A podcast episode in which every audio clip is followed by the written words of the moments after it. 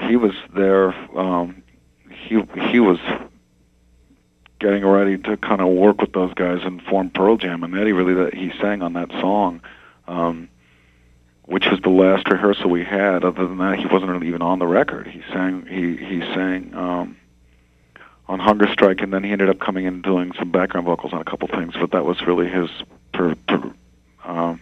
participation in it, and it came about because those guys found him and they were getting ready to form a band with him, and uh, so he was just there waiting for us to get done rehearsing so they could do their Pearl Jam thing, um, and that's how I met him. And and I just thought, you know what, you should.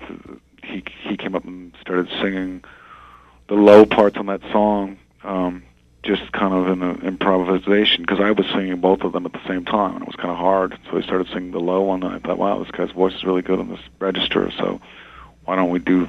Why don't we repeat the verse, and I'll sing it the first time, you sing it the second time, and then we do the choruses together, and this will be like actually a cool, a better song for it, and um, that's how that happened.